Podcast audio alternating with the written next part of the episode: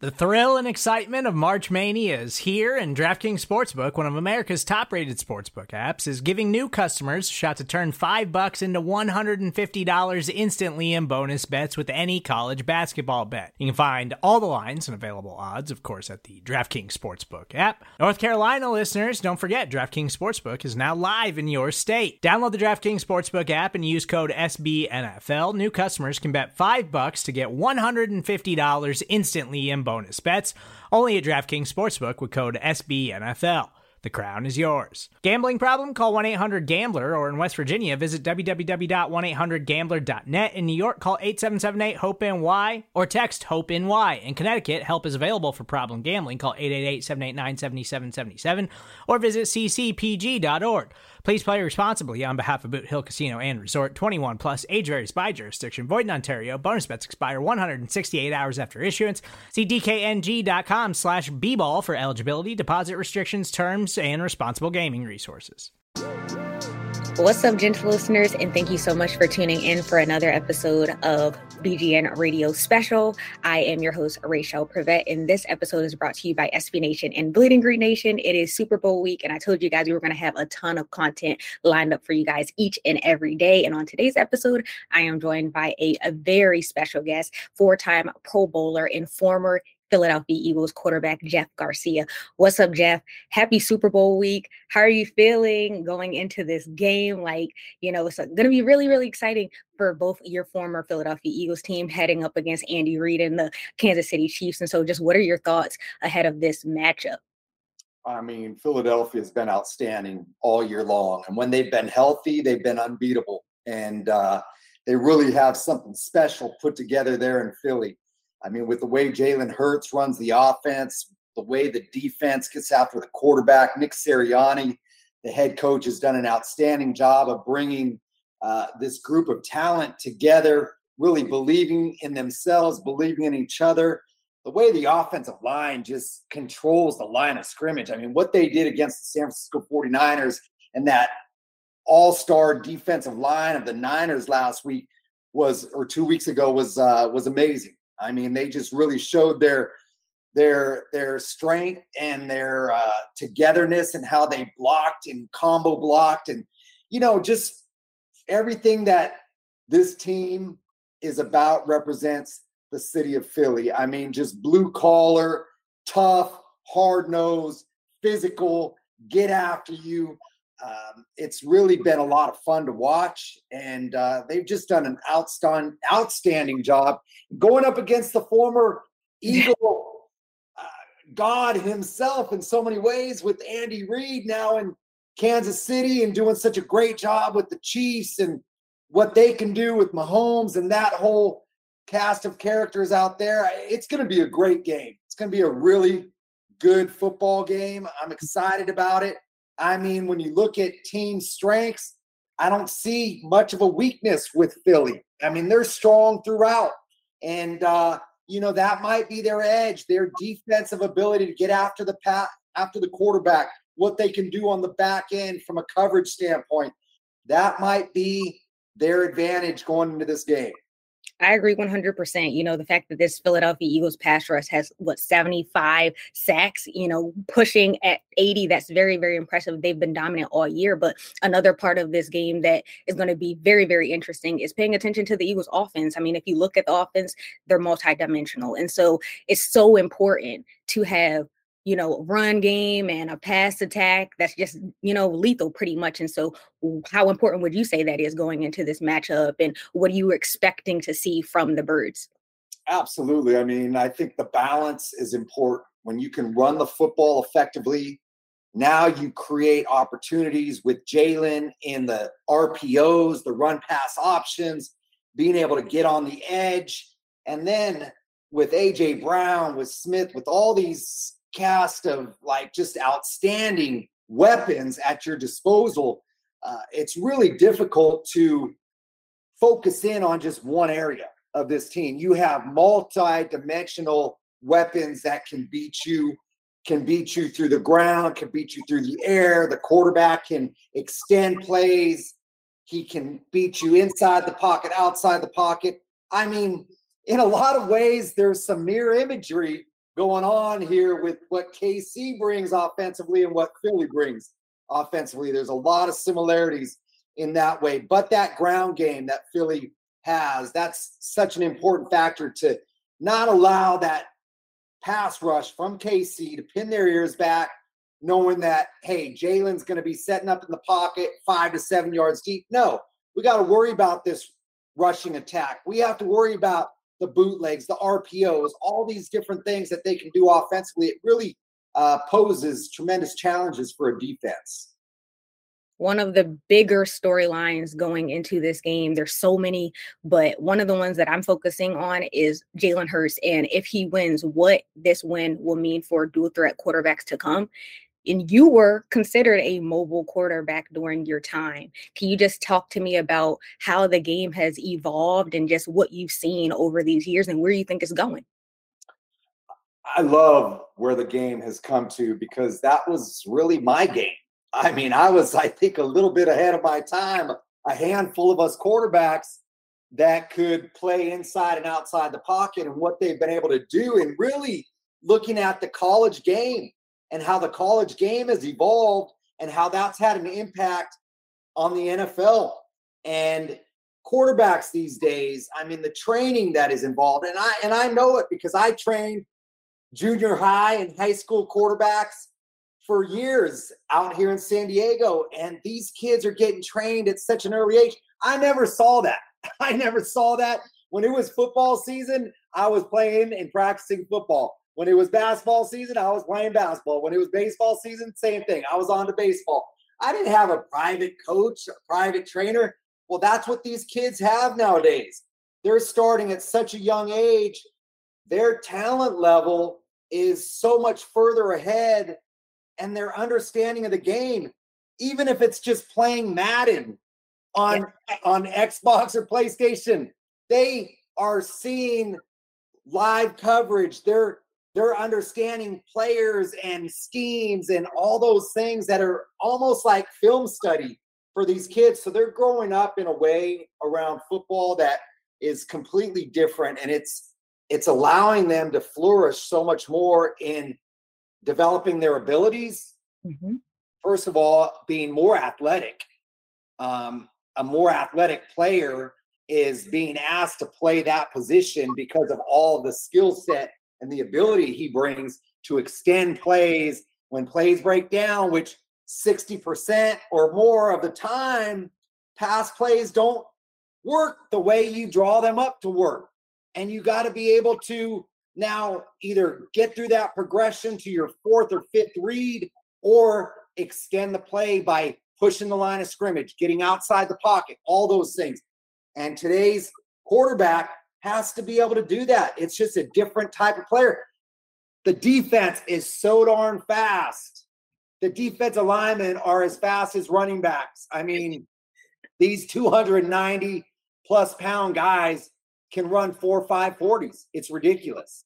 And, you know, the players have gotten better. The quarterback position has had to evolve into a more athletic player, but their mental ability to grasp the game has evolved as well. I mean, these guys are special. These guys are really special as to what they're able to do mentally and then apply it physically because you can't just be an athlete back there and be successful. You have to know what you're doing. You have to mentally filter through all of the decision making that has to be processed within a couple seconds, make the right decision, and then be accurate with whatever that decision is. So, you know, I give Hurts just a tremendous amount of credit. I remember watching him at Alabama, never thought that he would evolve to be the quarterback that he has turned into. And really, that year in Oklahoma probably was the best thing that ever happened to him in developing more as a quarterback and not just as an athlete on the field.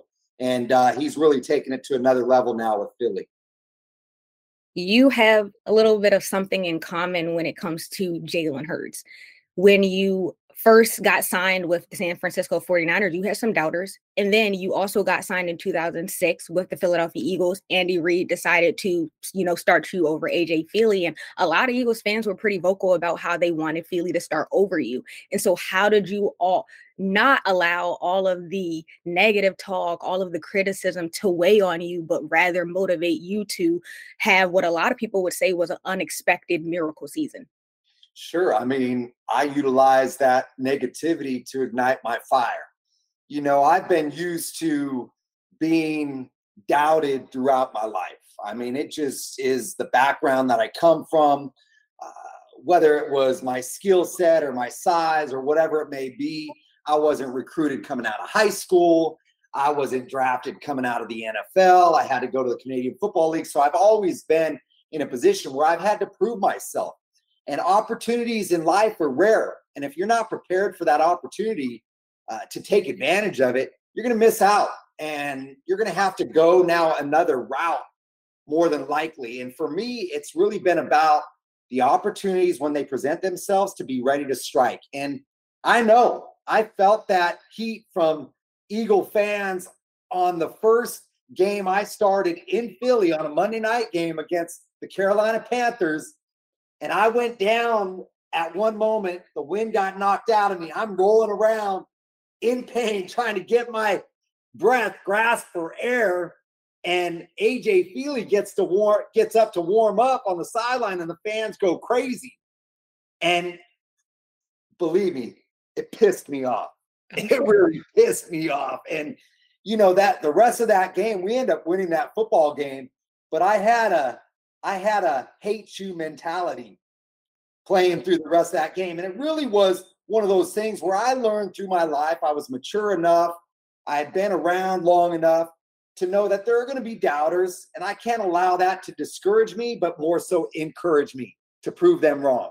And that night was all about proving them wrong. And then we went on a three game road streak against the NFC East, and we beat their asses up and down the field and came back came back home. And next thing you know my t-shirts on the rocky statue. And uh, i had earned the respect just being that blue collar gritty tough um, persevering type of guy on the field. I earned their respect and praise. And you know i look forward to going back to Philly one of these days and being able to watch a game amongst them and just enjoy the experience. But uh, that experience in Philly in 2006 ended up being a great one for me. I want to touch on someone who you're familiar with, of course, Andy Reid. And he's been credited for helping to develop a lot of quarterbacks like Donovan McNabb, Michael Vick, you know, even Brett Favre. And so during your time working with him, playing for him, what is something you just remember most about this coach who was considered a genius and what makes him so great?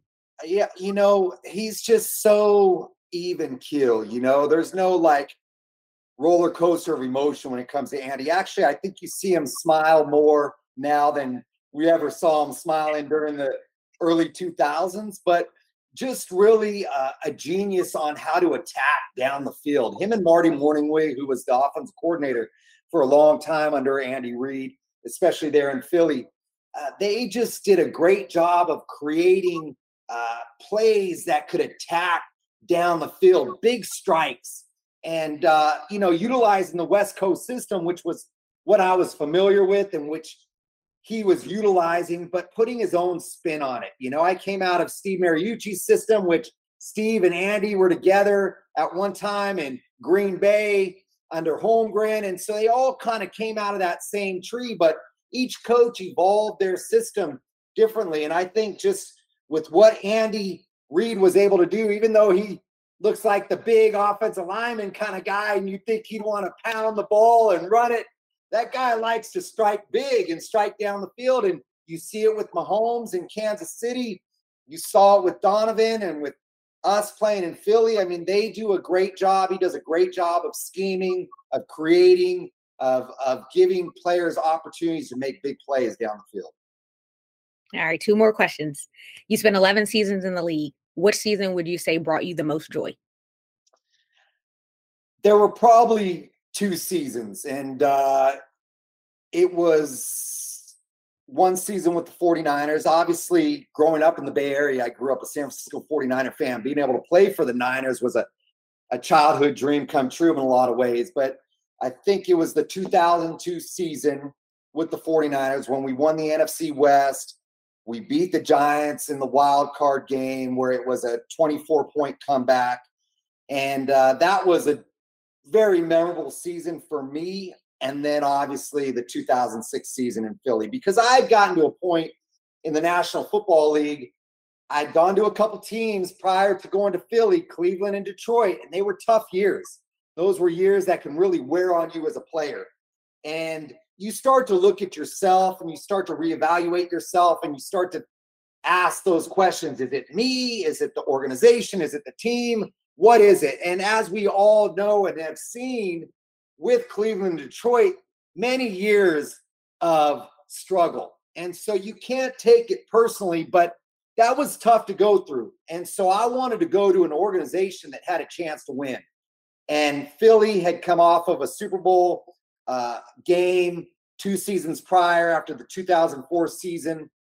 They had been in NFC championship games. Andy was consistently the head coach there. They had consistency with the GM head coach.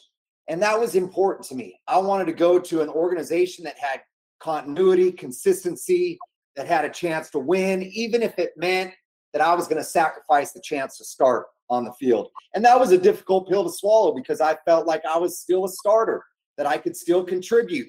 But I had to uh, really look at what was going to make me more happy.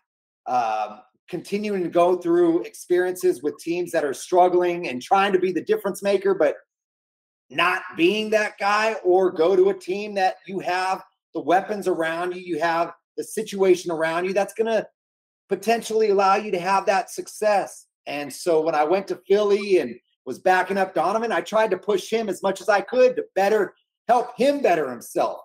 And I never took it as I was a backup. I, I told Andy, I told the backups, hey, we're not, we're not, uh, we're not the second stringers. We're one A. We're like a play away from being on the field.